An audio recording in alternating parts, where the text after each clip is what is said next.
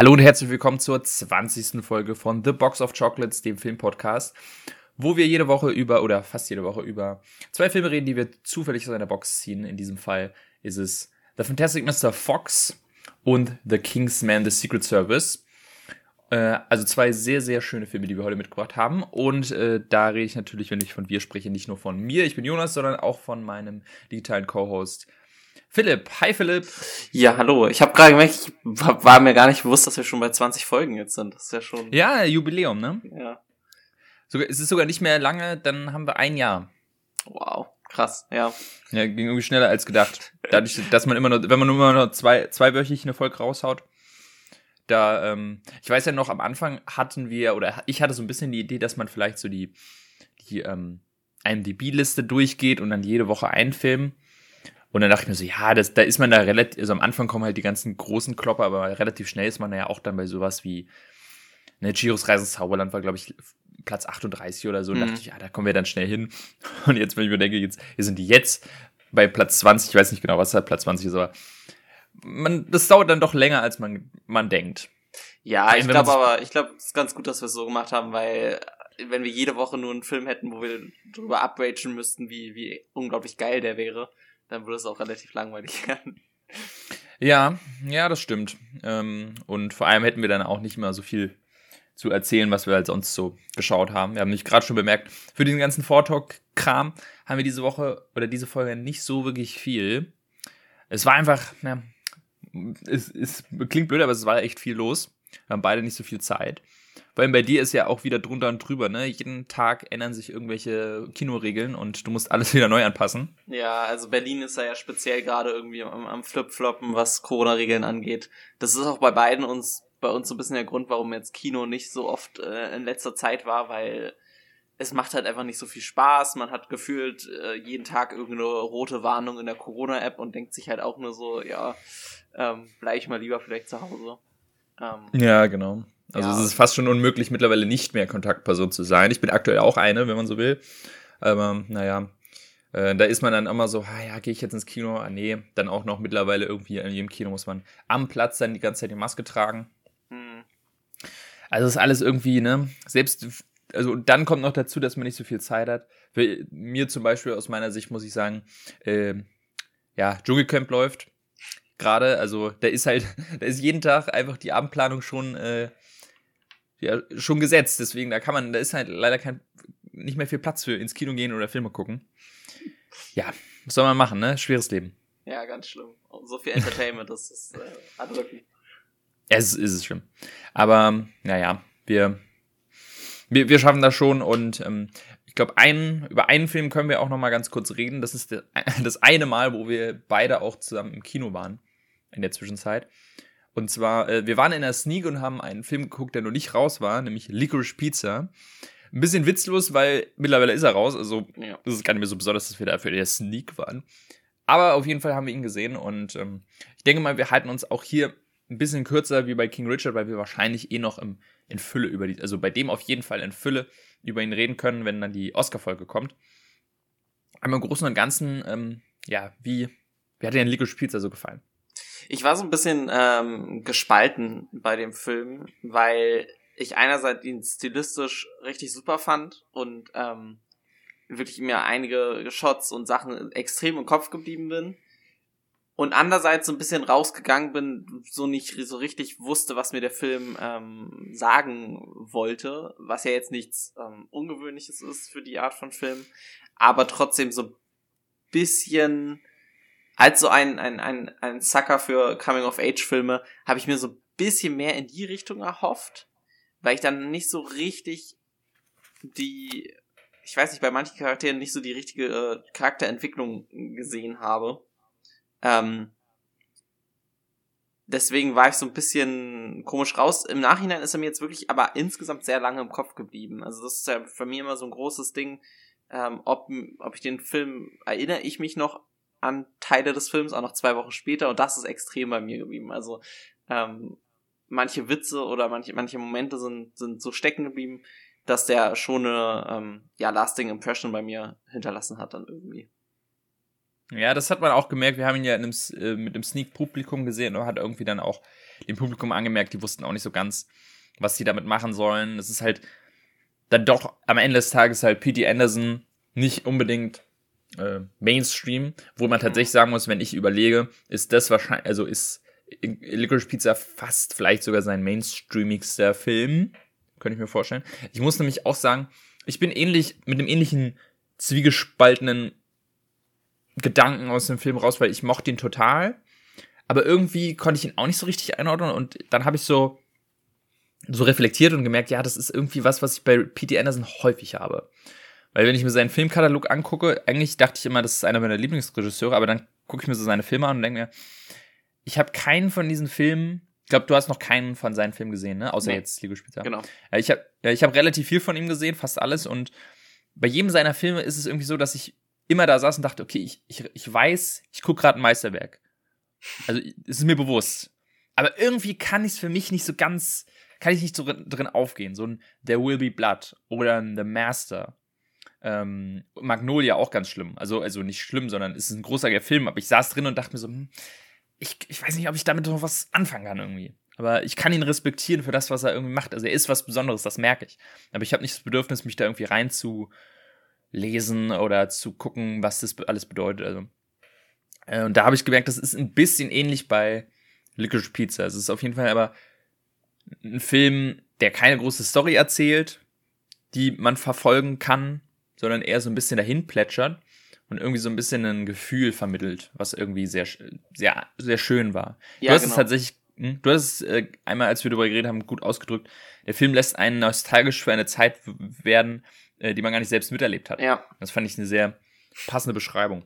Ja, das ist wirklich so mein Gefühl, was ich dann auch so meinte, was jetzt mit mir so stecken geblieben ist. Mir ist jetzt vielleicht nicht die Charaktere so ans Herz gewachsen wie bei anderen Filmen, aber dieses Gefühl, was vermittelt, das kommt extrem rüber, wie dann, also selten oder kaum andere Filme, den ich in letzter Zeit oder in den letzten Jahren mal gesehen habe.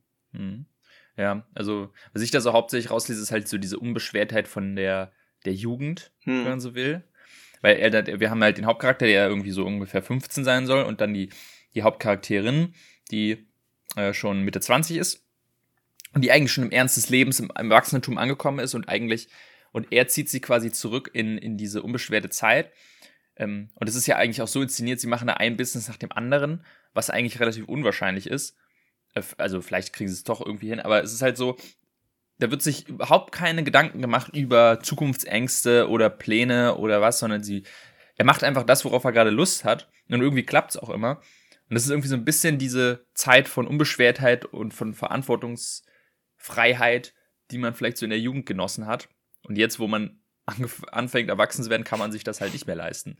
Einfach einen, äh, ein Wasserbettgeschäft aufzumachen. Und, ja. und irgendwie, das, das ist sowas, was mich irgendwie so, so keine Ahnung, ähm, melancholisch werden lässt bei diesem Film, weil ich mir, wir sind ja beide auch so jetzt in dieser Phase, wo man mittlerweile erkennen muss, okay, irgendwie ist man dann schon erwachsen. Ganz Kind ist man dann nicht mehr.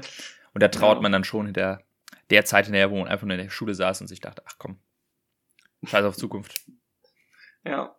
Wird schon irgendwie. Ja, und also auf jeden Fall ein gro also echt ein schöner Film. Wenn auch nicht für jeden. Also, ich denke mal, jeder hat irgendwie Spaß an dem Film, weil teilweise ist er echt wahnsinnig lustig. Hier, Bradley Cooper kommt ganz kurz vor, aber ist einfach, nur, ja. so genial. Das, das meine ich so ein bisschen mit, dass einzelne Szenen bei einem so stecken bleiben, auch wenn sie mhm. vielleicht groß der Story jetzt nicht so viel beitragen. Mhm. Ja. Ich hatte, ja. glaube ich, sogar irgendwie gehört, dass die Szene ursprünglich gar nicht drin sein sollte, aber dann wollte Bradley Cooper mitmachen und dann wurde er einfach reingeschrieben irgendwie. Ich weiß nicht, wie viel ja, da war. Tatsächlich wirkt das fast so wie in diesem ja. Film. viele von den Stars, die, die da mitspielen, ist auch, da gibt es eine Szene, wo sie in so, einem, in so einer Bar sind und da kommt dann ähm, Sean Penn vor und noch irgendein anderer Schauspieler, den ich jetzt nicht kenne, aber das ist auch so eine ganz weirde Szene, wo sie dann so einen Motorradstand plötzlich machen mhm. draußen und auch zeigt, und dann, und dann wird es einem, und dann kommen die auch nie wieder vor. Man denkt sich so, ja. was war das gerade? Okay. Aber ansonsten ja. Ähm, ich bin mal gespannt, Ligosch Pizza, ob der irgendwie großartig ähm, bei den Oscars abräumen wird. Ich kann mir halt sowas wie Drehbuch oder so vielleicht vorstellen, keine Ahnung. Ja, ähm. also ich glaube schon, weil es ist für mich so ein doch ein relativ klassischer Oscar-Film. Am Ende nicht ganz so extrem, wie ich gedacht hatte, weil ich erst dachte, nach dem Trailer, wo er auch so sagt, von wegen, er ist der geborene Entertainer und so weiter, dass das vielleicht noch ein bisschen mehr in die Filmrichtung reingeht. Mhm. Ähm, dann hätte ich gedacht, das wäre dann noch krasseres Oscar-Bait, um es gemein auszudrücken. Mhm. So ist es dann am Ende nicht geworden. Aber ich glaube schon, dass er auf jeden Fall ein paar Nominierungen äh, kriegt. Was er dann gewinnt, weiß ich nicht. Aber, ja, es ist, ja. aber Nominierung kriegt er auf jeden Fall. Ja, auf jeden Fall. Ähm, ich glaube, P.D. Anderson hat sonst nie so wirklich gut abgeschnitten bei den Oscars. Also Nominierungen klar, aber irgendwie nicht so viel gewonnen, wenn ich mich richtig erinnere. Vielleicht wird dieses Jahr sein Jahr, aber ähm, darf man gespannt sein. Ja, das soweit dann zu Licorice Pizza. Also wir werden natürlich, wie gesagt, nochmal dann in Detail ähm, auf den Film eingehen. Ansonsten, weiß nicht, ob du noch irgendwas anderes gesehen hast, äh, so auf Streamingdiensten oder sowas. Ich hatte einen ganz schrecklichen Netflix-Film geguckt, wo ich aber nicht mal mehr den Titel weiß. Äh, das war so ein ganz klassischer. Äh, oh, worum ging es? Es ging letztendlich um eine äh, Friseurin, die dann eingeladen wird, in, durch Zufall in irgendeinem kleinen Königreich für eine Hochzeit die Haare zu machen und dann verliebt sie sich in den Prinz. Oh, es ist so, ich weiß nicht, gefühlt gibt's da auf Netflix mittlerweile zehn verschiedene Filme, die genau die gleiche Story erzählen. Ich also, weiß nicht, warum ich mir die immer wieder antue, äh, aber. Ja. Also, war das, war das die Idee von dir oder war das die Idee von deiner Freundin? Ich, ich habe den, ich hab den alleine geguckt. Ähm, da war es dann Zeit. Weil, äh, ja, weil Wäsche abhängen und äh, Wäsche aufhängen nebenbei. Ähm, da mache ich ja. mir dann solche Filme an. Ich war kurz davor, halt zum Beispiel Tic Tac äh, Boom mir anzumachen, aber dann dachte ich so, das ist dann irgendwie ein Disrespect, den Film äh, so zu gucken, während ich eigentlich null aufmerksam bin, ähm, was ich nebenbei ja, mache. Und dadurch lande ich dann immer auf solchen Filmen, weil ich dann, wenn ich merke, irgendwie, ich habe auf YouTube nichts mehr zu gucken, wo ich jetzt so gerade richtig Interesse habe, kommt einfach irgendwie so ein 0815-Film. Ich weiß, das ist eigentlich ganz schlimm, weil das genau dann solche Filme fördert, weil Netflix dann sieht, oh, den haben irgendwie mehrere Millionen Leute wieder sich angeguckt. Aber ja, ich fühle mich schuldig. Ja. Ist halt dieses. Man hat halt nicht immer Lust, sich ähm, äh, nicht, äh, nicht äh, äh, teuer zu kochen, da muss manchmal auch halt der Mikrowellenfraß ja. her, ne? Ja. So, so könnte man es auch sagen. Ich habe einen Film gesehen auf Netflix, der ist ein bisschen heavy, aber der passt, der passt halt einfach ganz gut jetzt auch in die heutige Folge, weil wir über Mr. Fox sprechen. Das ist nämlich The House. Das ist ein äh, Stop-Motion-Film, Stop-Motion-Animation und ähm, erzählt quasi die Geschichte von einem Haus in, in, in drei kleinen Geschichten äh, über halt eine relativ lange Zeit. Die sind alle ja ein bisschen weird, das kann man auf jeden Fall sagen. Äh, also das ist keine leichte Kost und ähm, auch nicht wirklich leicht zu interpretieren, aber auf jeden Fall beeindruckend, muss man sagen. Vor allem halt, was Stop Motion angeht. Ähm, Gerade so die erste, die erste Geschichte ist dann so komplett mit so kleinen Filzmännchen gemacht. Das sieht schon wahnsinnig beeindruckend aus, wenn man sich bedenkt, dass das alles halt dann Stop Motion animiert wurde. Also, das ist auf jeden Fall ein, äh, eine Empfehlung wert, aber ist auf jeden Fall auch nicht für, für jedermann. Also durchaus so ein bisschen auf einem ähnlichen Weirdheitslevel wie, nein, de deutlich mehr als Liquid Pizza, das muss man sagen. Okay, krass. Ich weiß nicht, ob für dich wäre es vielleicht nichts. Ja, ich habe noch so viel aufzuholen, ich glaube. Hm. Ja. ja. Ja. Und ansonsten habe ich nur, ich habe gestern ähm, Raw gesehen. Ich weiß nicht, ob du den Film kennst. Das ist von, von so einer äh, so einer französischer Film, wo ähm, eine, eine, ein Mädchen quasi auf eine auf eine Tiermedizin-Uni geht und dann in, ähm, entdeckt, dass sie Kannibalin ist. Okay. Ähm, ist von der, der die Regisseurin hat letztes Jahr einen, einen neuen Film gemacht, nämlich Titan. Hm. Auch wahnsinnig weird, den habe ich dann auch gesehen. Der, der war dann wiederum ein bisschen zu weird für mich. Äh, Raw geht aber noch in eine, in eine Richtung, wo man es sich noch äh, geben kann. Also ist wirklich eine Empfehlung wert. Ist auch kann man kann man auch eigentlich einfach als Horrorfilm sehen, als Horror-Thriller. Einfach von einem, einem Mädchen, das äh, das lernt, dass sie halt ähm, rohes Fleisch gerne isst und dann halt damit irgendwie umgehen muss. Ja, also ist eine Empfehlung. Auch wenn also, die, die schlimmste Szene in diesem Film immer noch, also ich habe den schon mal gesehen, aber ähm, es gibt eine Szene, wo sie da so Party machen und da sieht man so zwei Leute, die sich gegenüber sitzen. Und es fängt ganz normal an, es zoomt so auf die rauf und man denkt sich, ja, ne, so Party-Szene. Aber dann kommt einfach das Mädel auf den Typen, macht so sein Auge auf und leckt in seinem Auge so rum. Mit der Zunge. Und das ist so widerlich. Das ist die schlimmste Szene in diesem Film. Also okay. diese ganze Kannibal mit dem ganzen Kannibalismus kann ich leben, das ist überhaupt kein Problem, aber das Augenlecken, nee. Wow. Kommt der Griff, nee. ich küsse deine Augen ganz, ganz neu. Uh. Ja, also, nee, ja, auch, auch ein Film, glaube ich, der nicht so meine Richtung ist, ehrlich gesagt. Ja, nee. Und dann guck dir Titan erst recht nicht an. Weil der ist wirklich mhm. crazy. Ja. Und ansonsten, ja, wie gesagt, Dschungelcamp ist gerade Prio. Und dementsprechend, äh, denke ich mal, können wir auch fast schon den Vortrag hier beenden, ein bisschen kürzer als sonst, aber schade ja auch nicht. Und äh, zu unseren Themen kommen. Überlege. Ja, ähm, und der erste Film, über den wir heute sprechen wollen, den habe ich gerade schon so ein bisschen angesprochen, und zwar Fantastic Mr. Fox. Ein äh, Stop-Motion-Film von Wes Anderson, einem Regisseur, der mir sehr am Herzen liegt und dementsprechend auch das erste Mal, dass wir über den hier sprechen, freue ich mich sehr. Und ja, worum geht's in Fantastic Mr. Fox? Es ist eine äh, Kinofilm-Adaption von einem Buch von Roald Dahl, äh, was Wes Anderson quasi zu einem Stop-Motion-Film gemacht hat. Für die, die nicht wissen, was Stop-Motion ist, das ist im Grunde, dass man, äh, es ist Animation und das ist halt die, die, die simpelste Form von Animation erstmal, wenn man sich vorstellt, und zwar einfach, man nimmt Puppen, stellt sie irgendwo hin und bewegt sie immer für jeden Frame ein bisschen und macht dann immer kleine Fotos und das spielt man dann hintereinander ab, sodass dann eine Bewegung entsteht. Also es ist unglaublich aufwendig, äh, hat aber einen wirklich wahnsinnig eigenen Charme. Und dieser Film handelt eben von Mr. Fox, gesprochen von George Clooney, der ähm, ja, sein ganzes Leben eher so draufgängerisch unterwegs war und, ähm, und äh, sein Geld damit verdient hat, dass er Farmer bestohlen hat äh, und deren, deren Hühner gestohlen hat. Aber als er dann erfährt, dass seine Frau schwanger ist, ähm, hängt er das an den Nagel, wird zum, ähm, zum Schriftsteller oder zum, zum äh, ja, Zeitungsschriftsteller und führt ein ganz, ganz normales, langweiliges Leben in seinem Fuchsbau. Aber das alte Leben vermisst er und irgendwann, als er dann umzieht und in die Nähe von drei großen ähm, Farm, äh, Farmern äh, zieht, sagt er sich, komm, ein letztes Mal will ich noch ein großes Ding drehen und versucht alle drei Farmen hintereinander in drei Nächten auszurauben. Es geht allerdings ein bisschen nach hinten los. Beim letzten Mal wird er so ein bisschen erwischt und die Farmer verfolgen ihn. Und da geht es eben darum, wie er und dann vor allem der ganze Rest seiner Nachbarschaft von diesen Farmern fliehen muss, die plötzlich die, den kompletten Wald auseinandergraben.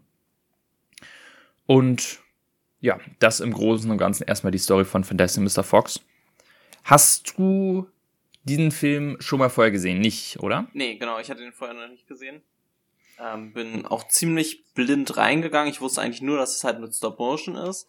Ich wusste auch, dass es eine äh, Buchverfilmung ist, aber viel mehr ähm, eigentlich nicht. Ich bin wieder ein bisschen zwiegespalten rausgegangen. äh, einerseits hatte ich, ähm, war ich komplett natürlich beeindruckt von dem Stop Motion. Ich glaube, jeder, der da irgendwie man ein Gefühl hat, was für ein Aufwand da steckt. Ich habe mir auch das ähm, Making-of da noch angeguckt und so weiter. Und das ist halt unglaublich krass, was für ein Aufwand dahinter ist und äh, wie die das umgesetzt haben, wie sie ja jedes Detail quasi per Hand hergestellt haben und so weiter. Das ist absolut unglaublich. Reden wir wahrscheinlich gleich nochmal ein bisschen drüber. Andererseits war ich so ein bisschen, die Story ist halt aus dem Kinderbuch. Sie ist jetzt nicht mhm. wirklich kompliziert, sie ist relativ simpel gehalten. Ich finde, die, ähm, die Themes sind halt relativ klar, was ja nicht, nicht, nicht ähm, in sich schlecht ist. Ein bisschen hatte ich, wo so ein bisschen mein schlechtes Problem herkam, war, dass ich nicht so richtig mit Mr. Fox selber mitfühlen konnte, weil er halt im großen Teil, also von Anfang an eigentlich nicht so ein richtig guter Vater slash ähm, Ehemann ist. Hm. Und erst sehr spät quasi merkt, dass vielleicht seine Art ein bisschen nicht so die richtige ist. Und dann auch manchmal diese, ja, fast Ausrede mit, dass er ein Wild Animal ist, fand ich so ein bisschen, ah, weiß ich nicht, ob ich es dann wieder falsch aufgenommen habe, aber ein bisschen schlechte Begründung.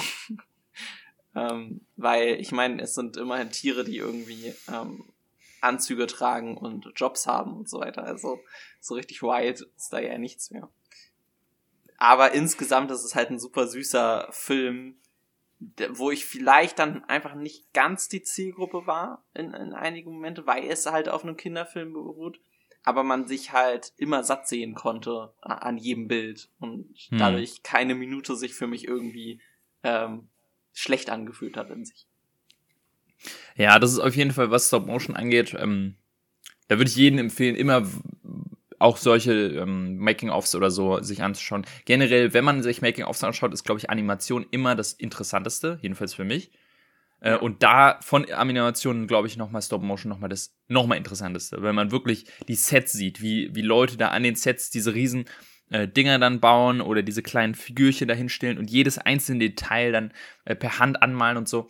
Das ist halt so beeindruckend, wie viele Leute sich, wie viel Aufwand man sich macht und wie viel ähm, Gedanken. Vor allem, wenn man halt bedenkt, dass, ja, man sieht nicht so viel Stop-Motion in letzter Zeit, weil es einfach, glaube ich, zu teuer ist dafür, mhm. dass es, ähm, ich glaube, der Mainstream dann doch nicht so ganz mag. Also, also so, ähm, ja, sowas wie ähm, Disney oder Pixar verkauft sich einfach äh, deutlich besser. Und dementsprechend, äh, und das ist, glaube ich, auch einfacher und, und, und weniger aufwendig zu produzieren. Aber ich finde es äh, wundervoll, dass es immer noch Leute gibt, die halt sich diese Art von Animation an, an äh, antun. Und ich finde auch, dass äh, Wes Anderson, also, oder beziehungsweise diese Art von Animation auf Wes Anderson einfach so, so perfekt passt. Weil Wes Anderson hat ja auch einen sehr, sehr eigenen Stil, über den wir auch jetzt hier nochmal quatschen können. Und äh, auch seine Filme, die in Live-Action sind, wirken ja immer wie so, wie so kleine Puppenhäuser. Und dementsprechend dann das nochmal in Stop-Motion zu sehen, ist einfach großartig. Ich weiß nicht, du hattest, du hattest mir mal erzählt, Isle of Dogs hattest du schon mal gesehen, ne? Genau, also der ist ja sehr, sehr ähnlich. Ähm, hm. Ich weiß jetzt nicht, welchen ich irgendwie besser oder schlechter. Ich würde die ziemlich ähnlich einordnen. Hm. Eigentlich. Also bei mir ist es. Ich war von Isle of Dogs damals ein bisschen enttäuscht. Ich weiß nicht, ich, ich hatte halt, ähm, also generell seine neuen Filme, die haben mich nie so vom Hocker gerissen wie seine alten. Ich glaube, äh, auch hier Grand Budapest Hotel war, hat mich nicht so vom Hocker gerissen, äh, muss ich zugeben. Ähm, und dementsprechend, als dann hieß, oh, er geht wieder zurück zu Stop Motion, dachte ich, oh, das, Alter, jetzt richtig geil.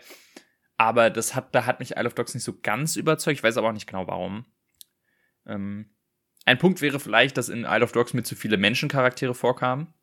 Hm. Und ich muss auch sagen, in, in äh, mit Fantastic Mr. Fox, die Menschencharaktere, die sehen wirklich die sehen nicht gut aus. Also sie sehen okay aus für den Stil, aber ich, die, ähm, der Stil passt deutlich besser zu diesen Tiercharakteren.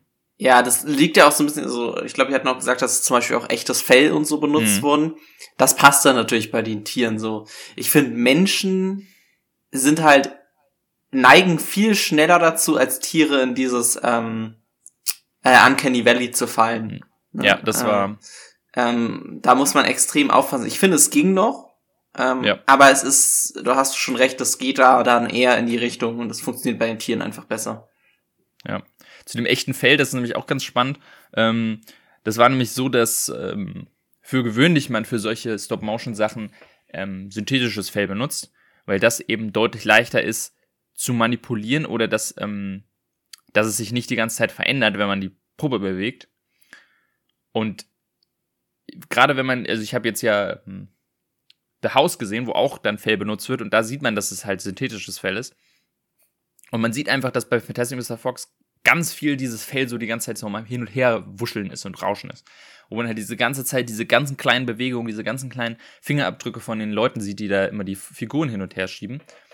Und da hat sich extra Wes Anderson für entschieden. Also er wurde beraten und es hieß so, ja, ähm, nee, wir sollten eher synthetisches Fell benutzen, sonst sieht man das. Und dann meinte Wes Anderson halt, ja, ja, aber ich möchte, dass man das sieht. Also er, er ist sich.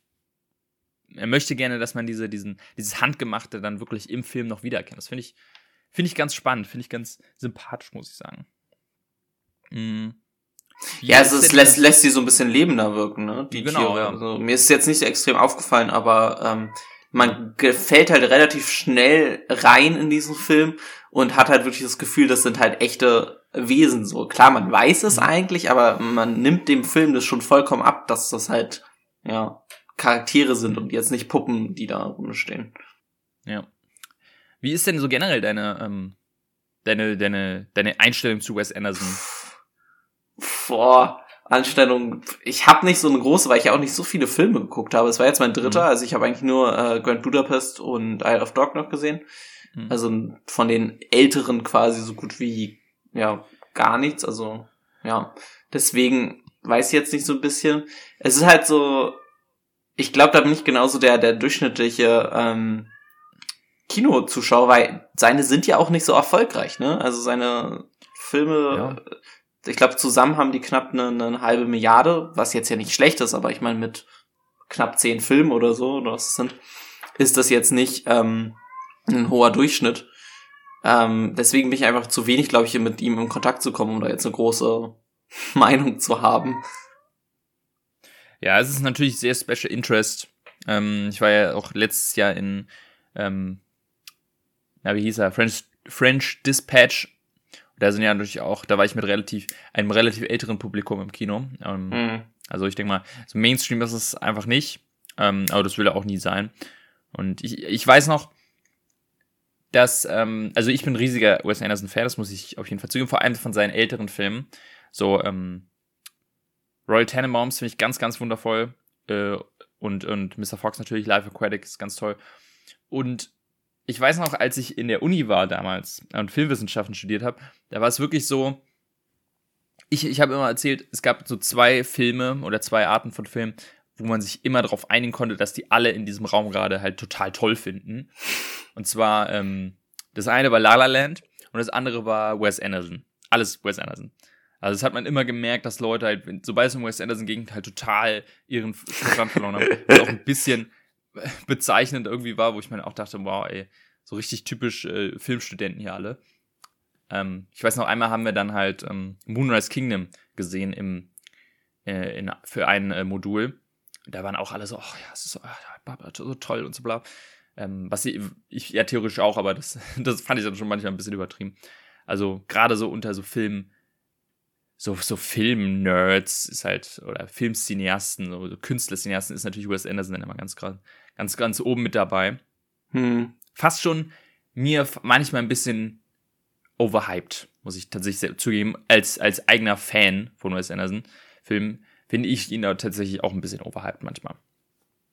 Ja, man muss immer aufpassen, dass man nicht ähm, nur weil, weil alle anderen es, es toll finden, an, äh, auf den Bandwagon so aufspringt. Mhm. Ja. Ähm, das ja. ist, glaube ich, bei mir auch ganz viel so, vor allem wenn ich halt wenig Filme von solchen Regisseuren geguckt habe, dann denkt man halt immer so, ja, aber man hört ja immer darüber, dass sie so krass sind, aber man muss halt mhm. irgendwie trotzdem seine eigene Meinung dann bilden. Ne? Ja. Ich glaube, es ist gerade halt, also dieses Spannende, glaube ich, bei Wes Anderson ist eben, wenn du diese ganzen Filme dann gesehen hast und diese Handschrift so, so stark erkennen. Also man mhm. erkennt ja, selbst wenn man sich nicht auskennt, erkennt man ja sofort, okay, das ist irgendwas Besonderes gerade hier, weil es halt sehr eigene Filmemacher ist, aber halt gerade das zu sehen, wie es in jedem Film irgendwie immer gleich ist. Ich glaube, das ist dann nochmal spannender. Ne? Immer so dieses sehr symmetrische, diese, diese Kamerapans äh, um, um 90 Grad immer hin und her, äh, dieses äh, Puppenhausmäßige Inszenieren. Hm. Wenig Schnitte, also nur We Schnitte, nur und wenn Schnitte dann für irgendeinen Effekt, dass sie äh, entweder witzig sind oder äh, genau. halt irgendwas wirklich bringen. Genau. Dann sehr, sehr komische Dialoge manchmal, also sehr nicht so, dass man, also nicht welche, die man eigentlich in einem realistischen Film erwarten würde. Und dann natürlich auch irgendwie immer dieselben Schauspieler. Es ist irgendwie immer ganz lustig zu sehen. Und, und ähm, auch hier wieder im Fantastic Mr. Fox. Ähm, da muss ich auch sagen, ich habe den Film zum ersten Mal auf Englisch gesehen. Ich habe ihn sonst immer auf Deutsch gesehen, also der, den habe ich in meiner Kindheit auch ganz viel geguckt, den Film. Kam raus 2009, glaube ich. Und das hat mir auch noch mal ähm, ein bisschen den Film äh, besser gemacht, muss ich sagen, weil George Clooney richtig geil, ähm, geil spricht in diesem Film. Also es ist richtig schöne, schöne Stimm Stimmmelodie. Ja, George, George Clooney passt auch einfach zu so, so, dass sie einen Heist dann durchführen und erklauen, ne? Da war ich direkt ja, so in den Oceans-Filmen wieder angekommen. Mhm. Ja. Ähm, Owen Wilson fand ich aber auch super, der hat ja nur eine ganz kleine, wo er den, den Coach, glaube ich, spricht, ne? Mhm, ja. Den, das ist halt so typisch, so typisch Wes Anderson, dass halt so, so diese Superstars dann wirklich nur so ganz kurz vorkommen. Bill Murray zum Beispiel spielt auch in dem Film mit. Der spricht den, ähm, den Anwalt von ihm, den Dax. Mhm. Okay, und ist mir gar nicht aufgefallen jetzt. Die genau, mir ist mir ist es auch nicht aufgefallen, aber es ist halt so typisch, auch äh, dass in Wes Anderson Filmen halt so diese ganze Starpalette auftaucht, aber jeder nur so ganz kurz. Willem Dafoe zum Beispiel spricht diese Ratte mm, in dem Film. Ja, ja. Also okay, das passt, aber das passt einfach. Die Ratte hat auch super gepasst. Ja, genau. Ja. Und ähm, ja, ich, ich, ich, ich finde immer, also mir hat der Film halt jetzt auch nochmal wieder so Spaß gemacht, einfach weil ich, weil ich so Stop Motion so großartig finde und so beeindruckend finde. Ähm, wenn man sich auch äh, bedenkt, wie, wie sie das mit dem, mit dem Lighting machen mussten in vielen Szenen. Oder diese Szene, wo sie in diesem, in diesem Weinkeller sind hm, und erzählt ja. hatten im, im Making-of, dass sie für jeden Shot irgendwie die, die Lichter umstellen mussten, damit halt das Licht von diesen Wa Flaschen kommt.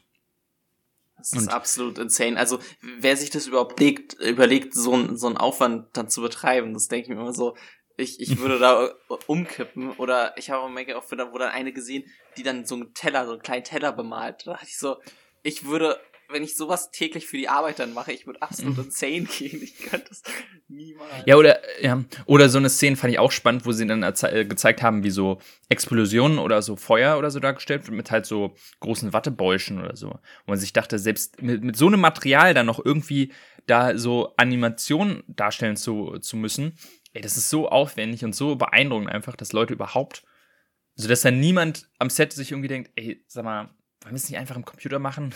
Ja. Wir haben die Möglichkeit. Aber, aber dadurch entsteht halt einfach so, so ein eigener, eigener Look, den einfach den, den, den 3D-Animationen nicht, also nicht rekreieren kann. Ich meine, es gibt ein bisschen, ich weiß nicht, ob bei Mr. Fox glaube ich nicht, weil man sieht, der Film wirkt sehr hölzern natürlich. Bei vielen modernen Stop-Motion-Filmen benutzen sie 3D-Animationen so ein bisschen, um die, die äh, Bewegung zwischen den Shots so ein bisschen mhm. zu smoother zu machen. Das weiß ich. Ähm, aber ich glaube, bei Mr. Fox haben sie es nicht benutzt. Dafür merkt man, also ich finde, man merkt den Film halt so super an, dass er halt Stop-Motion ja. ist. Aber durch dieses halt, dieses Handwerkliche, das ähm, hat es halt seinen eigenen Charme auf jeden Fall. Ja, der will ja auch, dass man es merkt, ne? Also der will ja mhm. auch, das ist ja auch irgendwie sein Element. Und ich finde, ähm, äh, in dem Making-of hatten sie auch so ein paar Seiten vom, vom Buch gezeigt ähm, auf dem mhm. das beruht. Und wenn man die Illustration aus dem Buch sieht und die dann neben das Film hält, äh, für den Film hält, sieht es einfach perfekt aus. Also es sieht wirklich aus, als hätten sie dieses Buch genommen und daraus identischen Film gemacht. Ich weiß jetzt nicht, wie, wie treu die Geschichte ist. Ich habe das Buch nicht gelesen, aber mhm, von den Illustrationen, das ist so ähnlich. Das ist echt krass. Ja, also man kann sich fast gar nicht vorstellen, wie der Film dann einfach äh, mit einem 3D-Animationsstudio hm. dann ausgesehen hätte. Also der wäre nicht ansatzweise so einprägsam gewesen, weil die Story dann dafür einfach so ein bisschen wenig hergibt. Also das muss ich auch zugeben. Also so ein bisschen, äh, wie du schon meintest, die, die Themen sind ein bisschen klar, dieses, ähm, ja, man ist ja auch nicht ganz sicher, was will der Film am Ende sagen, weil es irgendwie dieses Thema von, wir sind alle innerlich irgendwie, haben noch unsere Wurzeln, die wir nicht vergessen dürfen, weil es dann auch am Ende lösen sie ja den Konflikt weil sie sich auf ihre tierischen Fähigkeiten zurückberufen. Da gibt es ja diese eine Szene, wo Mr. Fox zu allen hingeht und ihren ähm, lateinischen Namen dann sagt und mhm. sagt so, hey, hier Hase, du kannst schnell laufen, ähm, äh, du kannst graben, du ähm, bist klein und so weiter. So nach dem Motto, die Tiere sind quasi, ha haben sich so weit zivilisiert, dass sie ihre, ihre tierischen Fähigkeiten vergessen haben und jetzt berufen sie sich darauf zurück, um, um den, im, am Film am Ende zu gewinnen. Aber man weiß nicht so ganz, was, was, was soll das denn jetzt für uns heißen? Ja, Sorry. damit zusammenhängend hat mich auch diese Szene mit dem Wolf dann so ein bisschen verwirrt, ehrlich gesagt. Ich, da wusste ich nicht so richtig, was die mir da, also der war ja natürlich so ein bisschen das Sinnbild für das, den ultimativen oder das ultimative wilde Tier, aber mhm. so richtig, ja, die Aussage hat mir dann so ein bisschen gefehlt. Weil sonst die, die eigentliche Geschichte innerhalb der Familie wird ja relativ so aufgelöst, dass halt dieses klassische, ne, es ist okay, anders zu sein und so weiter. Ähm, was man ja oft so in Kinderfilmen hat, dieses Motiv. Aber so die große Auflösung fand ich dann auch ein bisschen schwer. Ja, vielleicht sind, bin ich da nicht schlau genug. Ja, aus der Wolf-Szene bin ich auch damals nicht schlau geworden und auch bis, also bis heute nicht so richtig. Also ein bisschen äh, ich habe da auch keine große Erklärung für gefunden. Heißt so ein bisschen so, dass, dass Mr. Fox hat ja oder erwähnt in dem äh, Film die ganze Zeit, dass er halt eigentlich eine Phobie vor Wölfen hat und vielleicht bedeutet das so ein bisschen, dass er im Grunde eigentlich Angst vor seinen tierischen mhm. Wurzeln hat ähm, und sich nicht mit denen konfrontieren möchte, aber dann in dem Moment merkt, dass irgendwie sie doch dasselbe Ziel haben. Ich, es ist ein bisschen schwierig, also da, da bin ich dann auch mit meinem Latein am Ende, aber man kann den Film trotzdem einfach als, als, als simplen Familienfilm gut gucken. Ja. Und das, das kann man auch häufig für, für, für Wes Anderson-Filme dann so ein bisschen sagen. Die sind auf irgendeine Art und Weise immer so ein bisschen wholesome. Also so einfach so schöne Comfort-Filme. Die, ähm, und selbst wenn sie eigentlich einen, einen, sehr, sehr depressiven Unterton manchmal haben, wenn man sich so, wenn man sich genauer reinliest, ähm, fällt, fällt das alles gar nicht so auf in dem Stil von Wes Anderson. Deswegen, ja, irgendwie, also ich, ich bin immer noch großer, großer Fan und freue mich jedes Mal, wenn ein neuer Film von ihm rauskommt. Auch wenn seit langem jetzt keins, keiner da war, der mich so richtig weggeflasht hat und wo ich sagte, das ist ein Meisterwerk für mich. Der letzte war tatsächlich für mich Mr. Fox, wollte ich gerade sagen, aber nee, ich glaube Moonrise Kingdom kam danach noch. Moonrise Kingdom fand ich noch auch noch sehr, sehr gut. Aber ähm, ja, ich, ich, ich bin auf jeden Fall mal gespannt was nur beim nächsten Mal rauskommt, ist, es kam ja jetzt tatsächlich raus, ich habe mir da reingelesen, dass sich Wes Anderson die kompletten Rechte an den ganzen ähm, ja, Buchkatalog von äh, Roald Dahl äh, gesichert hat hm. und jetzt irgendwie eine seiner nächsten äh, Werke äh, inszenieren möchte. Ich habe den Namen schon wieder vergessen, weil ich das Buch nicht kannte. Aber das ist schon spannend. Wenn er dann irgendwann mal eine Charlie und Schokoladenfabrik macht, Alter, da bin ich, Da bin ich richtig, da bin ich richtig gespannt drauf. Oh, ja. Also, ich glaube auch, dass Roald Dahls Bücher perfekt halt zu Wes Anderson passen und bin dann sehr gespannt auf das, sein nächstes Werk. Aber sollte nicht sogar ein neuer Charlie und die Schokoladenfabrik rauskommen? Gab es da nicht irgendwie Konzeptbilder oder bin ich jetzt komplett. Ne, also es gibt jetzt demnächst äh, den Willy Wonka-Film mit ah, ja, ähm, ja, genau. Timothy ja. Chalamet. Hm. Aber das ist nochmal was anderes, glaube ich. Also.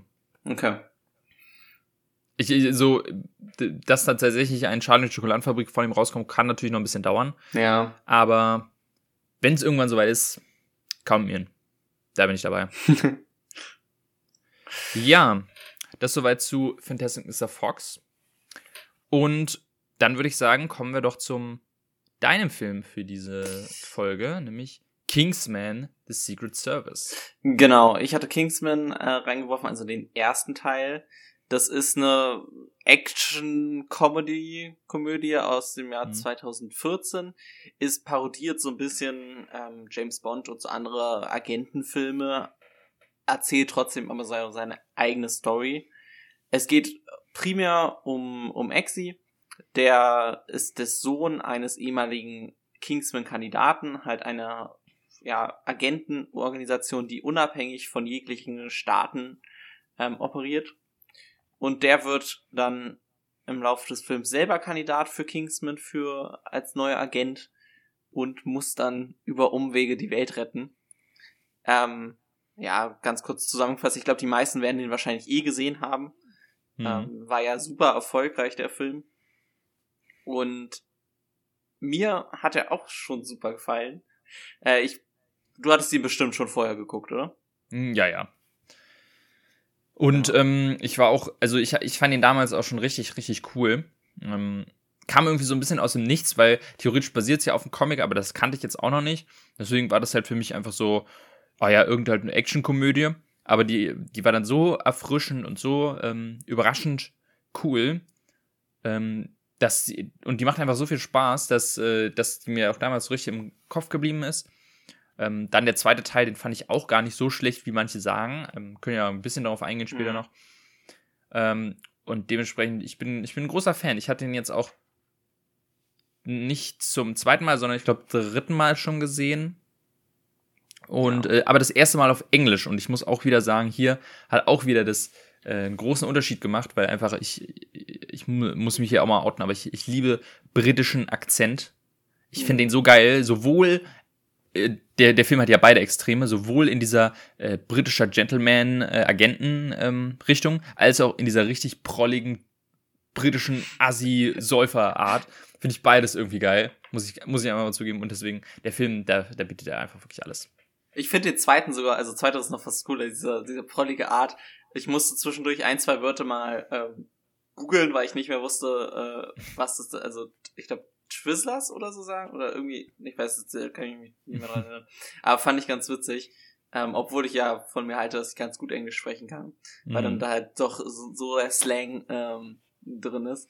Aber ja, also ich fand auch so, nach dem Film wollte ich am liebsten gleich mir selber einen Anzug kaufen. Und weil diese Art, also ich finde, der bringt es fast wirklich noch besser rüber, ähm, diese Gentleman-Spy-mäßige Sache, als ein James Bond das kann, komischerweise. Ähm, mhm. Weil sie halt viel mehr ähm, irgendwie äh, darauf eingehen ähm, und ja, einfach cool ist, ne? Also diese ganze Art, wie die Action ähm, aufgezogen wird, bleibt einem so im Kopf. Die Story ist natürlich wieder so ein typisches äh, Agentending. Die Welt ist kurz davor quasi unterzugehen und der Bösewicht muss mit allen Mitteln ähm, aufgehalten werden, auch wenn so ein paar ähm, Twists und so ähm, drin sind, weil er ja auch quasi so in der Ausbildung ist, dadurch so ein bisschen mhm. anders. Obwohl sie ja tatsächlich in der einen Szene auch Filme erwähnen, die das ähnlich gemacht haben ja, wo sie da vom, vom Spiel stehen. Also jetzt so grundsätzlich Neues ist es nicht. Mhm. Ähm, ja, ich würde wahrscheinlich das markanteste Merkmal ist halt die Action, die ja ganz anders ist, als die man in anderen Filmen gesehen hat. Ja, das war, glaube ich, auch das, was die, den Film damals halt so besonders hat wirken lassen. Der Film ist ja dann, hat eine, eine FSK 16 Freigabe mhm. und ich glaube, niemand hat damit so richtig gerechnet, als man in den Film reinging, dass der halt wirklich so brutal dann am Ende ist. Ähm, aber es gibt dann vor allem eine besondere Szene dann in der Mitte des Films, wo, glaube ich, jeder dann okay war so, okay, das ist schon ganz schön geil, was hier gerade passiert. Nämlich äh, die, die Kirchenschlachtszene da. Ja.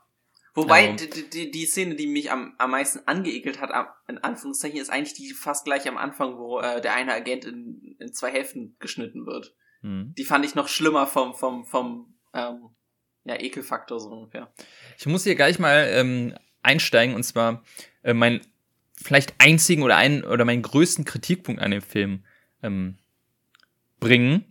Und zwar, ich, klar, der Film ist ab 16 und ich kann es auch verstehen aus wirtschaftlicher Sicht, aber ich persönlich hätte mir den Film wirklich sehr gerne noch ein bisschen blutiger gewünscht, muss ich sagen. Gerade jetzt, wo ich ihn nochmal geguckt habe, ich hatte ihn tatsächlich auch blutiger in Erinnerung. Aber, also er ist natürlich klar, ist brutal und Leute werden abgestochen und alles.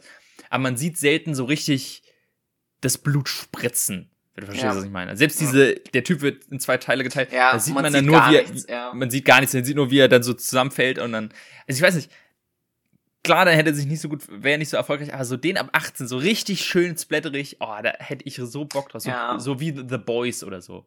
Ja, es richtig ist, schön. Es ist ein bisschen traurig, weil dadurch Gesell, äh, die ja diese, ähm, ja, was sind's, Klingbeine letztendlich ja. hat, so ein bisschen fast underused wird dadurch, weil sie schneidet dann zwei Leuten irgendwie die Arme ab oder wie halt gesagt, einen in die Hälfte, mhm. aber man sieht halt wirklich so gut wie nichts. Also da kommt halt ja. nichts raus und du müsstest denken, ich meine, dem wurde gerade der Arm abgeschnitten, da müsste doch irgendwie Blut rauskommen. Das stimmt schon, da mhm. ist wenig zu sehen. Ja. Oder einfach, also ich, wo es mir als erstes äh, direkt aufgefallen ist, ist, wo Mark Hamill der Kopf explodiert und man sieht eigentlich kein Blut, sondern man sieht so, so Glitzer. Ja. Ich meine, später im Film gibt's auch noch mal eine Szene mit explodierenden Köpfen. Da ist es, da kann ich damit leben, weil es einfach super lustig ist. Ja. Äh, wie da in Glitzerfontänen allen die Köpfe explodieren. Aber in dem Moment dachte ich mir so, boah, jetzt so richtig eine Blutfontäne. Aber naja, gut, da bin ich vielleicht auch ein bisschen, bisschen, bisschen eigen, was das angeht. Aber weiß nicht, das ist so ein pa Parallel Universe, was ich gerne sehen würde. So, Kingsman einfach, einfach keine Limits, einfach komplett abgehen. Ja, wäre wahrscheinlich in, in, Deutschland gar nicht mehr, mehr zu ja.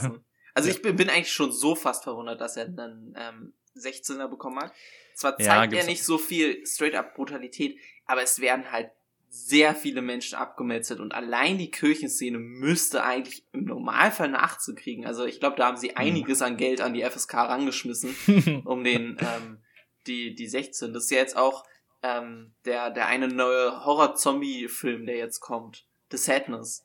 Ähm, Sadness. Hm. Ist ab 16? Nee, ab 18. Aber so, ja. ähm, dass der überhaupt in Deutschland uncut zugelassen ist, ist mhm. ein absolutes Wunder. Die haben, glaube ich, auch viermal oder so, haben sie bei der FSK eingereicht und aber nie was verändert am Film, ne? Also sie haben immer nur immer nur ein paar, ein paar oh, da, oh, oh, da haben wir aus Versehen noch ein bisschen was mit mitgeschickt. Hm. Also das naja. ist manchmal in Deutschland finde ich es manchmal wirklich merkwürdig. War ja bei Venom gab es ja auch so ein Ding. Das ist manchmal die FSK ist so ein Ding, ah, da will man gar nicht wissen, mhm. was da in Hinterzimmern passiert. Mhm, ja.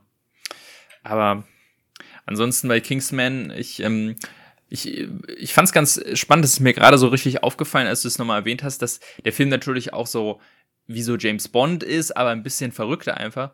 Im Grunde ist das wirklich so eine perfekte ähm, Modernisierung von dem klassischen Bond. Hm. Weil der, der neue Bond, der moderne Bond ist ja halt dieses Jason Bourne-mäßige, dieses, dieses geerdete und er ist halt total ernst und äh, überhaupt nicht lustig und so, weil man gemerkt hat, dass dieses völlig überdrehte und, und bescheuerte Bond-Konzept ähm, einfach nicht klappt in der Moderne, aber irgendwie Kingsman wirkt fast wie halt durch, durch so, ja, Gentleman und völlig übertriebener Bösewicht, der die Welt irgendwie zerstören will, gleichzeitig halt so total übertriebene Gadgets die ganze Zeit.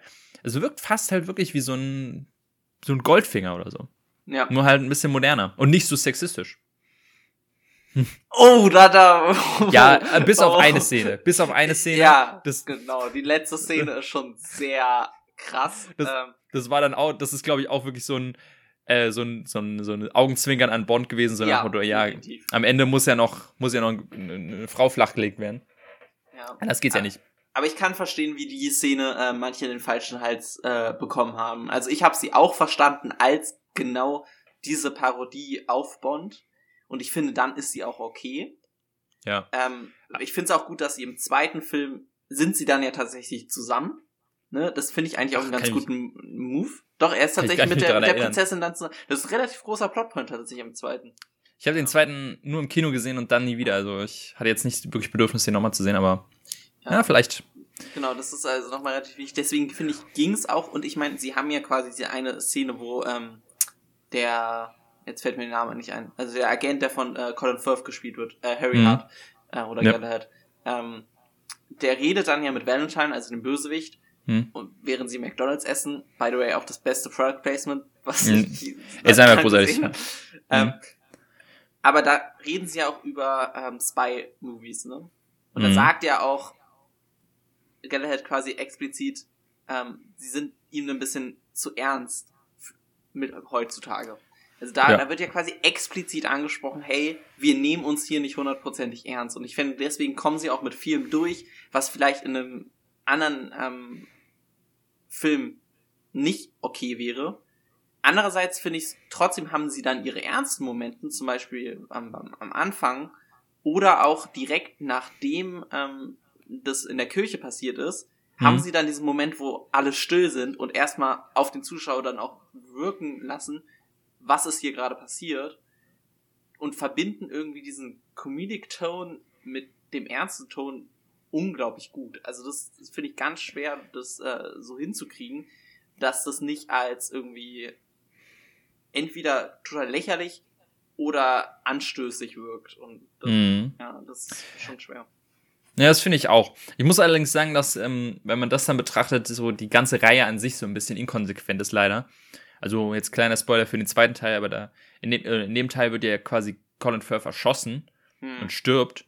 Ähm, ja. Und dann im zweiten Teil kommt raus, äh, ah ja, er wurde noch gerettet mit so einer ganz komischen, ähm, mit so einer ganz komischen Mechanik, die äh, im ersten Teil nie erwähnt wurde. Und jetzt lebt er, hat aber Amnesie. Das fand ich total bescheuert. Okay, da fand ich es einfach schade. Sie wird nicht erwähnt, weil sie die Briten gar nicht haben, sondern sie haben nur die Amerikaner. So, das sind die Amerikaner, ja. Aber ja. trotzdem aber es ist halt wirklich dumme Begründung, ja.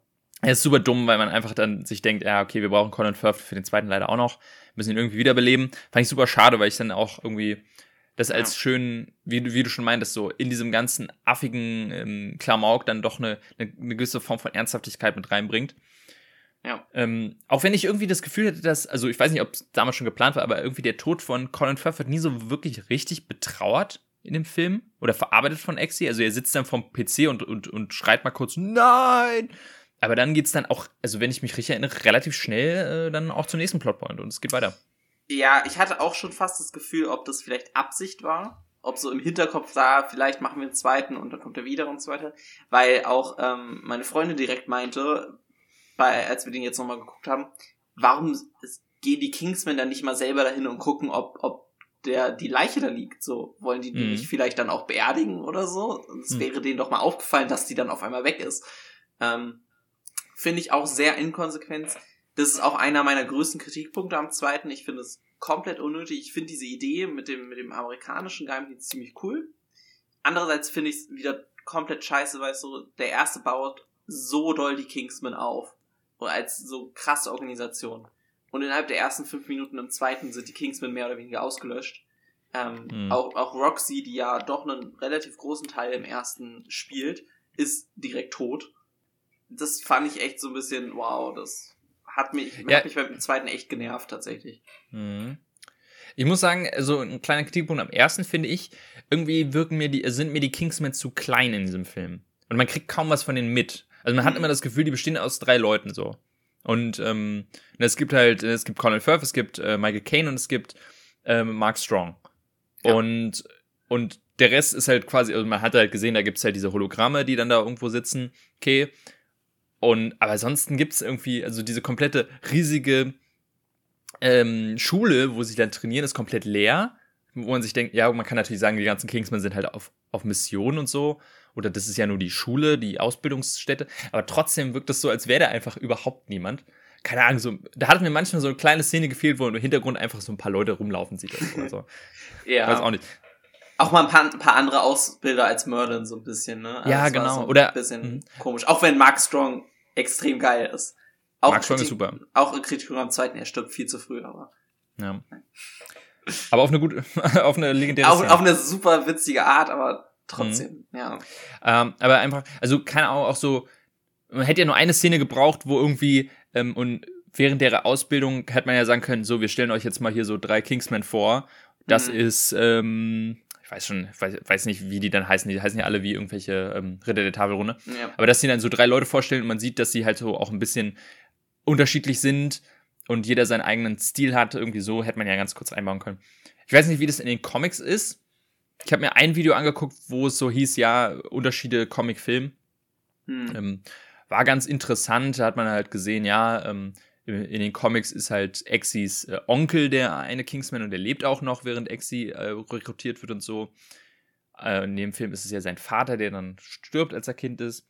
Aber im Großen und Ganzen ist da jetzt nicht viel anders, was man ja. so großartig erwähnen sollte. Aber es ist mal ganz spannend. Vor allem ist es spannend, wusste ich gar nicht, dass ähm, Matthew Vaughn, der jetzt den Film hier auch inszeniert hat, äh, damals bei den Comics auch mitgeholfen hat. Also der ja. ist von Anfang an dabei. Und dementsprechend äh, ist es ja auch irgendwie, könnte man fast sagen, so ein Herzensprojekt, einen Film zu machen. Und ich, das merkt man ja auch total, dass er, dass einfach jeder auf diesem Film wahnsinnig Bock hat. Ja, also er, er ist ja auch, glaube ich, der dahinter, der eigentlich wirklich diesen Stil dann auch gemacht hat, ne? Dieses, mhm, genau. diesen Action-Stil, ich glaube, den drehen sie ja quasi komplett mit Steadicam und fügen dann im Nachhinein quasi diese Effekte erst ein, ne? Mhm. Das ist dadurch, ich finde, man kann kaum einen, einen Film so gute Action halt folgen, was passiert äh, wie in dem. Ja, das zeigt einfach mal wieder, wie wichtig bei Actionfilmen eine, eine Kamera ist. Weil, mhm. also ich finde immer ganz schlimm, wenn, wenn du so Actionfilme hast, die so auch dann so Kämpfe so One-on-One -on -one haben, wo dann die ganze Zeit hin und her geschnitten wird, wo man dann halt gar nichts sieht. Also gerade bei solchen Szenen ist halt ganz wichtig, dass du eine Kamera hast, die längere, oh, durch längere Einstellungen drauf bleibt. Selbst wenn es dann halt so ein bisschen ähm, um einen rumfährt, wie hier in dem Film oder auch bei Matrix ist, haben wir es auch schon gesehen. Ähm, da, dadurch wirkt einfach Action viel, viel echter, viel, viel, viel eindrucksvoller. Ja. Und das ist einfach mal wieder so ein Film, der das wahnsinnig gut beweist. Und ich, ich, ich hatte quasi einfach mal überlegt, welche könntest du mir eine James Bond Kampfszene nennen, die dir im Kopf geblieben ist, wo sie tatsächlich eins oder eins gegen eins oder nur mit, nur mit Fäusten quasi kämpfen? Nee, das nicht. Ne? Also ja. ein paar Action-Szenen bleiben, also Verfolgungsjagden könnte ich genau, nennen, aber, genau. aber so Kampf, nee. Genau. Da bin und, ich raus. Und halt, ich meine, der hat alleine ja mindestens drei, würde ich so sagen. Also die, ja. die ähm, Männer Maketh Men auf jeden Fall in der Bar. Relativ am Anfang. Oh ja, genau. Ähm, dann die Kirchenszene. Die Kirchenszene. Und dann eigentlich und dann Exi gegen ähm, gegen die die Gesell, ja. Gesell hieß sie, ja. Ja die ja auch mit einem coolen Trick, auch der auch foreshadowed wird, ähm, beendet wird an dem mhm. Kampf. Und das ist halt auch wieder, mh. ja, genau, das ist nämlich genau dieses äh, James Bond Ding, dass irgend, es gibt eine Szene, wo sie halt in irgendeinem Raum sind, wo alle Gadgets einmal gezeigt werden mhm. und die kriegen dann alle ihren Payoff im Film irgendwann, ja. ne? Dass er einmal hat er seine sein sein Messer im, im Schuh, dann hat er die die ähm, die Handgranate mit dem Feuerzeug, also es ist einfach perfekt. Das, den, den Regenschirm. Das, das Gift wird ja auch äh, super clever genutzt, mhm. das G Gift in, in dem ähm, Stift, wo er dann äh, mit äh, mit Arthur quasi das tauscht, die beiden Gläser. Stimmt, genau das. Oder der, der Schockring. Ja. Also einfach, es ist einfach wirklich so perfekte James Bond-Schule. Ja. Wunderbar. Hm, also, wir haben ja schon ein bisschen über den zweiten Teil geredet, so im Großen und Ganzen. Schlechter oder besser als der erste Teil? Schon schlechter, aber mhm. eher wegen die Kritikpunkte, die ich gesagt habe. Weil ich finde, die, die Bösewichte äh, oder der, die, ja, die Böse im zweiten finde ich sehr interessant. Finde ich, finde ich witzig mhm. gemacht. Mhm. Ähm, und sobald sie dann auch in diese, da auch die, die Endkämpfe sind auch, finde ich, cool gemacht und, und interessant. Ich finde dieses Ansatz mit den Amerikanischen, dass die so quasi so eine ganz bisschen anders sind, die Statesmen, äh, echt cool. Mhm. Der Twist finde ich im ersten bisschen stärker, weil ich dadurch, dass der Twist im ersten sehr ähnlich ist wie der zweite, dass halt einer aus der eigenen Organisation quasi böse ist, ähm, mhm. ist er irgendwie sehr vorhersehbar. Ähm, aber ja, er hält auf jeden Fall mit für mich. Ja, ich muss auch sagen, ich, ich habe ihn, wie gesagt, lange nicht mehr gesehen. Äh, seit dem Kino, was war es, 2017, glaube ich, müsste es mhm. gewesen sein, oder 2018, ähm, habe ich ihn nicht mehr gesehen. Ich erinnere mich sogar noch relativ gut, wie ich ihn im Kino gesehen habe, weil das war, da bin ich in dem Moment, bin ich auf Krücken gelaufen, weil ich mir den Fuß äh, verstaucht habe oder irgendwie sowas. Und dann mussten wir ins Kino und es hat wahnsinnig geregnet. Das war tatsächlich bei euch im Kino und ähm, dann bin ich da halt so mit meinen Krücken so ganz schnell noch in, der Kinolobby äh, zum, zum, in den Saal gehe gehechtet und bin auch, habe mich fast hingelegt, weil meine Krücken dann immer abgerutscht sind. Ja. Und dann äh, Kingsman 2 geschaut. Also ich muss auch sagen, ich, ähm, ich finde Kingsman 2, oder damals dachte ich mir, ey, ist fast auf demselben Level, ist halt more of the same. Ähm, nach, nach sind dann halt auch wirklich die Kritikpunkte so gekommen für mich, so, ja, das mit Colin Firth finde ich nicht so gut und so. Auch hätte ich noch mehr von den Kingsmen gerne gesehen als von den Statesmen. Aber ähm, im Großen und Ganzen finde ich den Film auf einem ähnlichen Level. Also viele finden ihn ja richtig, richtig scheiße. Also finden ihn ganz schlecht. Wo, ja. Was ich nie so ganz nachvollziehen konnte. Ich dachte mir, hey, wenn man Fan vom ersten ist, dann findet man den zweiten doch eigentlich auch ganz gut.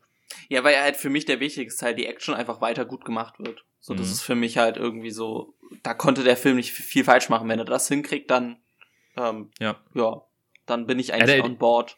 Ja, er hat nicht so eine ikonische Szene wie in der Kirche. Mhm. Jedenfalls kann ich mich an keine erinnern, aber es ist halt trotzdem, ähm, führt das gut weiter. Und, ja, wobei, ja. wobei ich den Kampf zwischen äh, dann ähm, Harry, Exy und dem einen Statesman, der mit dem Lasso, da kämpfen sie dann am Ende in diesem Burger-Restaurant, Anführungszeichen. Mhm. Die ist schon echt er, cool gemacht. Wo, wo er am Ende den Fleischwolf Genau, wo, wo, genau. wo sie durchs Lasso springen und so weiter. Die ist mir echt ich, schon drin geblieben. Also, ich muss den echt mal wieder sehen. Hast du den jetzt auch vor kurzem gesehen oder eher ähm, auch wieder? Also ich habe ihn auf jeden Fall schon zweimal gesehen, aber nicht jetzt vor sehr kurzem. Aber der ist mir hm. ja stecken geblieben auf jeden Fall. Ja, ich muss den echt noch mal sehen. Ich meine, ähm, und dann gibt's natürlich, äh, wir haben ihn noch nicht gesehen, aber aktuell im Kino läuft da noch der der neue Kingsman, der das Prequel Kingsman in the Beginning. Und ja, ähm, wie gesagt, wir werden ihn dann wahrscheinlich, wenn er auf Disney Plus ist, dann irgendwann nachholen. Aber man hört leider nicht viel Gutes. Ist irgendwie ey, wahnsinnig schade, weil die, die Reihe dann einem doch irgendwie am Herzen liegt, ne? Mhm. Aber dann, es, ist, soll, soll ja, glaube ich, noch ein dritter regulärer Teil kommen, ne? Ja, ja, deswegen, vielleicht ist das dann wieder, also ich könnte mir auch vorstellen, dass das eine, also dass sie dann ein bisschen was aus den Kritikpunkten lernen, die mhm. der jetzt bekommen hat und auch einfach Exi als Charakter so cool ist ähm, und so ikonisch, das konnte man irgendwie nicht so ganz nicht, nicht wiederbilden. Ja. Und entsprechend, wenn man den dann nochmal auf der Leinwand sieht, äh, wie er zurück ist, dann vielleicht auch so ein bisschen erwachsener, so als richtiger Kingsman dann. Das ist schon, da habe ich, da hab ich trotzdem dann Lust drauf. Also da freue ich mich dann trotzdem drauf. Ich habe noch einen kleinen Kritikpunkt an, an die Kingsman-Reihe. Mhm. Äh, das, das Studio, was den ja produziert, ist ja Marv. Und mhm. ich hasse das Marv-Logo, weil ich das nicht lesen kann. Wieso kannst du. Ach so, das ist, weil das ist, das dieser Kreis, äh, dieser, ja, genau. dieser Farb. genau, die benutzen diese Ishara-Kreise, die Farbenblinden hm. nicht sehen können. Das fand ich immer Aber ja. Tja, das ist, ähm, Kleiner da muss man mal wütende, wütende da muss, muss das Studio gecancelt werden, dass es nicht so, nicht so ähm, farbenblind, phobik äh, ist. Mhm. Ganz stimmt, ja.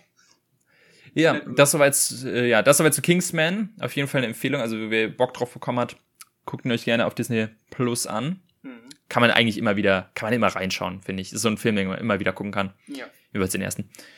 Und ähm, dann würde ich sagen, kommen wir zum letzten Teil des Abends. Das ist Teil des, der Folge, nämlich den neuen Film für nächste Folge. Du fängst an mit reinschmeißen. Ich bin so ein bisschen drauf gekommen, ich weiß nicht, ähm, du kennst ja den Podcast äh, von, von David Hein und so weiter. Mhm. Und da haben die über Bradley Cooper letztens länger geredet. Und deswegen werfe ich rein Silver Linings. Den ah, das ist perf das ist super. Weil Silver Linings war bei mir im Adventskalender drin. Ah. Und äh, der steht hier noch bei mir im Regal, weil ich habe ihn noch nicht geguckt. Ja, und ähm, ich, hätte, ich hätte ihn jetzt eh in den nächsten Tagen geguckt. Also perfekt. Ja. Mhm. Genau. Äh, Silver Linings, sehr super. Und äh, dann werde ich reinschmeißen. Ja, ich. Du wirst mich hassen. Aber ich, ich, ich, ich, ich hatte schon länger Lust, es äh, zu tun. Deswegen mache ich es jetzt einfach mal.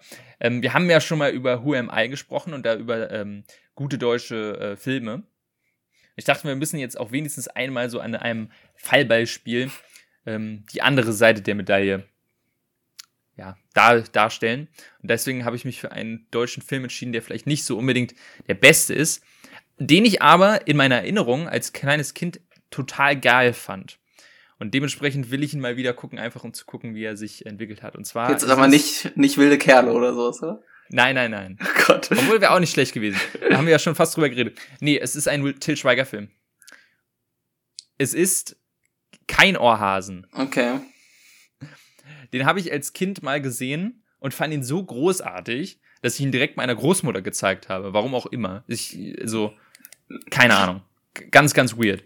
Und den habe ich seitdem auch nie wieder gesehen und keine Ahnung, ich habe mal Lust, über den zu, zu, zu reden und zu gucken, wie der in meiner okay. Erinnerung dann äh, geblieben ist. Und dann können wir einfach so generell mehr über Till Schweiger und sein Machwerk reden. Da haben wir das einmal aus dem System raus.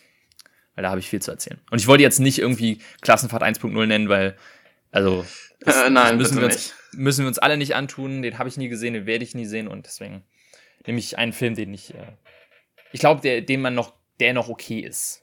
In meiner Erinnerung jedenfalls. Aber wir schauen mal. So, dann ähm, müssen wir jetzt ziehen. Du fängst an. Ja, ich greife mal hier eins raus. Ah, den habe ich tatsächlich letztens eh schon geguckt. About Time. Den hatte ich ja vor zwei Wochen, glaube ich, reingeworfen. Ah, About Time. Ein ja. Zeitreisefilm. Zeitreise- oder Zeitschleifenfilm, so ein bisschen. Ja. Können wir äh, drüber upgraden, wie Zeitreisen keine Sinn machen. Mm. Habe ich schon mit meiner Freundin gefühlt eine halbe Stunde nach dem Film drüber diskutiert. oh Gott. So, dann, äh, ich habe auch einen Film, einen Liebesfilm gezogen. Und zwar Call Me By Your Name. Ah, cool. Da wird's ja richtig passend zu, zu Valentinstag romantisch. Unglaublich. Stimmt, wir, wir, also hochgeladen wird's wahrscheinlich nicht am Valentinstag, aber aufnehmen können wir, werden wir wahrscheinlich am Valentinstag. Sehr, ja. sehr perfekt. Hm, ich guck mal ganz kurz, wenn ich es richtig gesehen habe, war About Time nirgendwo zu sehen. Äh, den habe ich mir nämlich, als du ihn reingesch, ähm, ja, geschmissen genau. hast, damals extra gekauft. Ich guck mal bei Coin by Your Name, da hatte ich, glaube ich, in Erinnerung, dass der irgendwo war. Ich guck mal ganz schnell. Call me. Ja, genau. Die, äh, Call me by Your Name kann man ganz entspannt auf, ähm, auf Amazon Prime schauen. Da gibt's den umsonst. Netflix hat ihn sogar auch. Also Ach ja, Mensch. Auch nicht, auch nicht schlecht. Genau, also Coin by Your Name kann man dann überall gucken. About Time müsste man sich ausleihen, aber ähm, ja gut, würdest du dann sagen, ist ein, ein Film, der, der, der sich dafür lohnt? Ja, lohnt sich schon. Hm. Wir, wir, aber wir wollen ja keine, keine illegalen Mittel bewerben. Deswegen. Nee, nee, gar keinen Fall. Deswegen nächste Folge dann, wie gesagt, äh, regulär dann in zwei Wochen. Und äh, da werden wir dann wahrscheinlich auch dann über die Oscar-Nominierung endlich quatschen können. Die müssen ja. zu dem Zeitpunkt nämlich dann raus sein. Die kommen, glaube ich, am 8. Äh, Februar. Und dementsprechend freuen wir uns darauf. Ah, und äh, würden es dabei belassen für die heutige Folge. Hat wieder mal sehr viel Spaß gemacht und ähm, man sieht sich beim nächsten oder hört sich beim nächsten Mal, nicht wahr? Genau. Bis dann. Ciao, ciao.